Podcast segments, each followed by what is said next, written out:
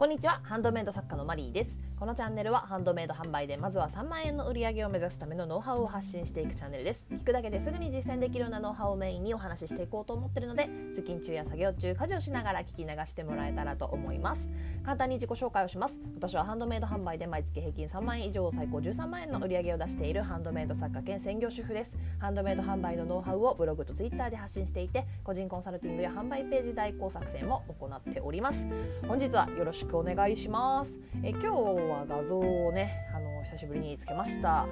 これはね、ハワイです。ハワイの写真です。ただのね、散歩中に撮った写真ですね。ここ数回はですね、貯金で行ったハワイ旅行は全部ね、もちろん子連れで行ってるんですけど、毎日ねこうやってね、風景をねこう写真撮りながら、散歩したりとか、だらだら過ごしてるんですよね、子連れで行くようになってからは。で、どうやってね毎日ね子連れで行って過ごしてるかっていうところなんですけど、うちの子は今園児でですね、1日ね1つしか予定を入れないようにしてるんですよね。朝8時とか9時とかに起きて、でだらだらとね準備をして、朝ごはん部屋で食べるか、作るか、前日にね購入したものを持ってビーチに行く時もあるし、そのまま部屋で食べる時もあるし、朝ごはんをね食べに出かけるっていうこともたまにありますね。ボガーズカフェ行ったりとかね、アサイ食べに行ったりとかね。で、11時ぐらいから1時間ぐらいですかね、ビーチで遊ぶ時間をね必ず毎日設けないと怒られるっていうね、海を要求されるのででその後昼ね30分ぐらいできるときはさせて、でお昼どこかで食べて、お昼はね結構ね外食かな、部屋で食べるってことはないですね。でその後に、その日の予定を実行するっていう感じで、本当にねだらだらしてますね。あんまり時間を決めずに、やっぱね子供いるとね決めててもその通りにならないじゃないですか。でその通りにならないともうイラッとするじゃないですか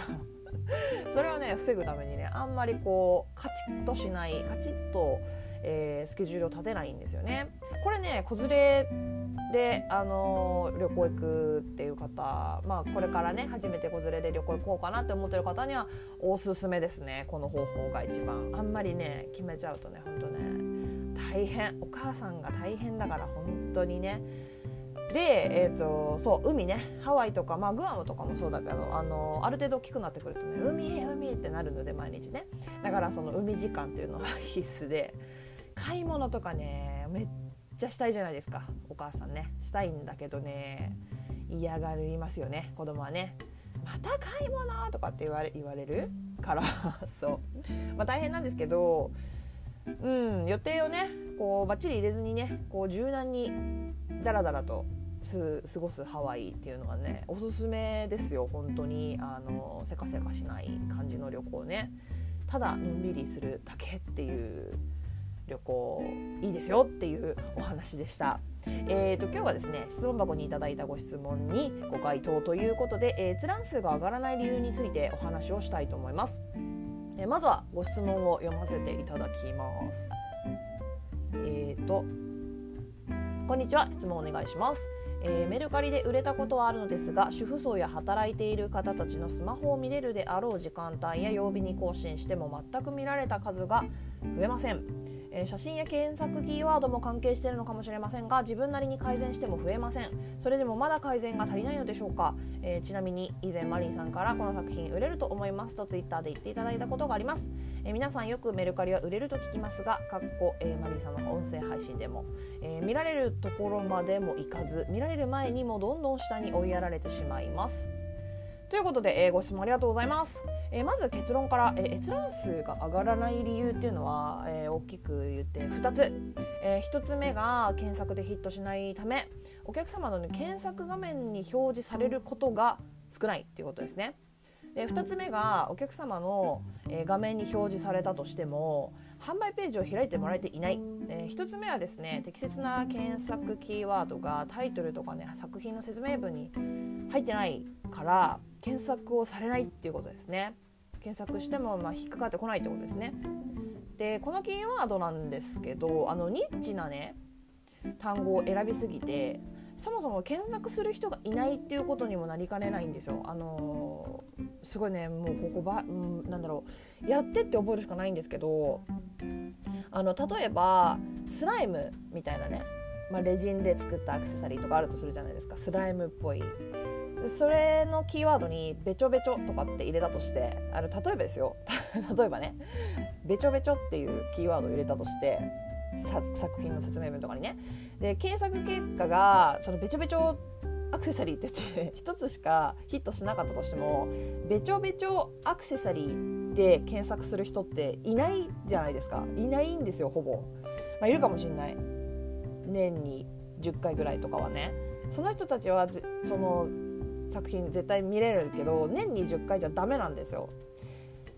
このね、回数とかもちょっと難しいし、今のね例えもねすごい極端な例えではあるんですけど、だからね、いくらニッチでこうその競合がいないキーワードを、他の人があんま使ってないキーワードとかを見つけたとしても、実際にそのキーワードでね検索する人がいるかどうかっていうところなんですよ。で、自分ならそのキーワードで検索するかどうかということを考えながら、キーワードというのをね、探してみてください。それと検索キーワードに作品があまり関連しない場合っていうのも、ヒットしたとしても開いてもらえないことになるので気をつけてください。2つ目の販売ページを開いてもらえない理由ね、これはですね、写真か価格、この2つが原因ですね、大きく見て。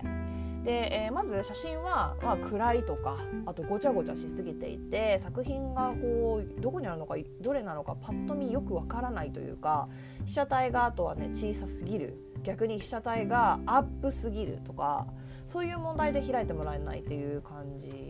ですね。で、これはまず自分の作品がね使ってる検索キーワードで出てくる他の方の作品を見てみてください。この写真綺麗とかね、パッと見て思う写真はとても参考になるはずなので、自分の写真と何が違うのかちょっとね比較をしてみてください。お客様目線で見てみてください。要はこれもねリサーチですよね。これをねしてみてください。で、次に価格ですね。で、どんなにね写真が美しくて目を引いたとしても、例えばそのなんていうのかな、市場価格、平均的な価格から大幅に高かったりとか、または大幅に安い作品はページ開いてもらえない可能性高いです。高ければね、それは純粋に素敵だなと思ったけど買えないからなんですよ。見てもしょうがないから、そんな値段は出せないから、そもそも見ないっていうことですね。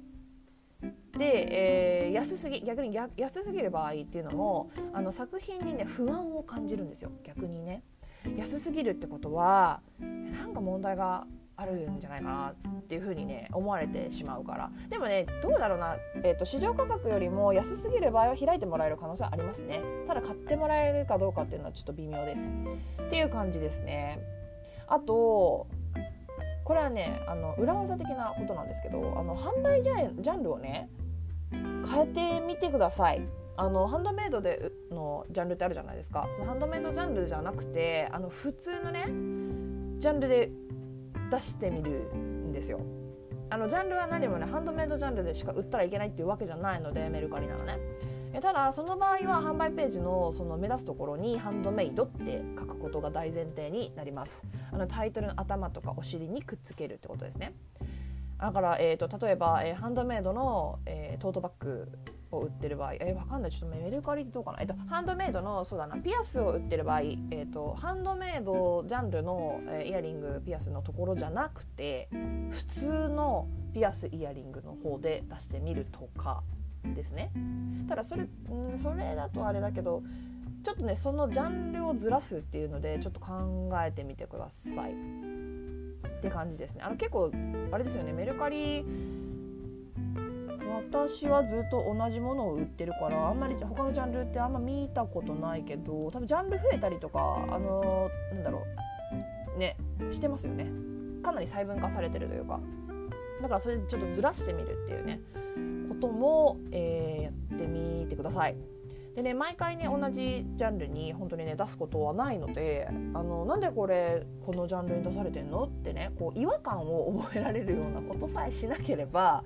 いろいろチャレンジしてみてください。例えば T シャツ売ってんのに帽子のジャンルで出すとかね、それはちょっと意味わからないんでやんない方がいいんですけどそれでは、まとめます。検索キーワード、写真、価格、この3つをね再度見直してみてください。検索キーワードは適切で検索する人が実際にいる単語というのを使いましょう。写真は明るくパッと見ただけで作品がどんなものなのか分かるような写真に。価格はそのジャンルの作品を探している人が他の作品と比較することを前提に高すぎてないか安すぎてないかを見直してみてください。あと時間なんですけど、その投稿する時間、アップする時間、これねあくまでもできればこの時間がいいよっていう感じなので、そこまでねその大きい効果っていうのはあんまり期待しない方がいいですね。今ねこのその時間帯に出したらいいよっていうその戦略というかね、その方法って多分ねほとんどの人がやってることなので被るんですよ結局。だから逆にねもう超真夜中に出してみるとか、もう朝一で見られるっていうのも手だし、でもそれもやってる人いるんで、なので、その時間はもうできればっていう、あくまでもできればっていうねぐらいの感覚でやってみてください。でそれとね、メルカリは比較的ね安価な作品が売れやすいです。私がね何度かお話ししている価格の三段構えですねの一番下の価格帯が売れやすいのがメルカリなので、もしねご質問者様の作品がジャンル的にね、高価な場合は高中低の、低価格帯の作品を出してみると変わってくるかもしれませんね。今ある作品の素材を減らしたミニバージョンとかね、そういうのがおすすめです。実際にご質問者様の作品をねちょっと見てないので具体的なアドバイスっていうのが本当できなくてね申し訳ないんですが、売れると思いますよと私が言ったということは絶対に売れると感じたからそう言ったわけなので大丈夫です。私はねお世辞とかねちょっとあんまり言わないタイプなので、はい。ただねその本当ねバランスなんですよ、何もかも全て、写真とかね価格とか作品説明文とか、もう本当ブランドの雰囲気とか、もうそういうところでバランスが悪いと見てもらえないっていうことになってしまうので、ぜひねもう一度そのリサーチをしっかりしながら、お客様目線でこう自分の作品も、お客様に購入してもらうときに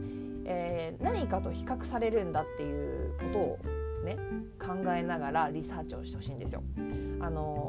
やっぱり他の作品を見ないと自分のいいところも悪いところもわからないままなのでっていうところですね。では、今日はここまでになります。どんなご質問にもお答えしていきますので Twitter の質問箱やスタンド FM のレターなどでお気軽にご質問を送ってもらえたらと思います。もしまた聞いてみたいなと思っていただけましたらフォローやいいねをしてもらえると励みになります。以上お聞きいただきありがとうございました。ではまた次回お会いしましょう。さようなら。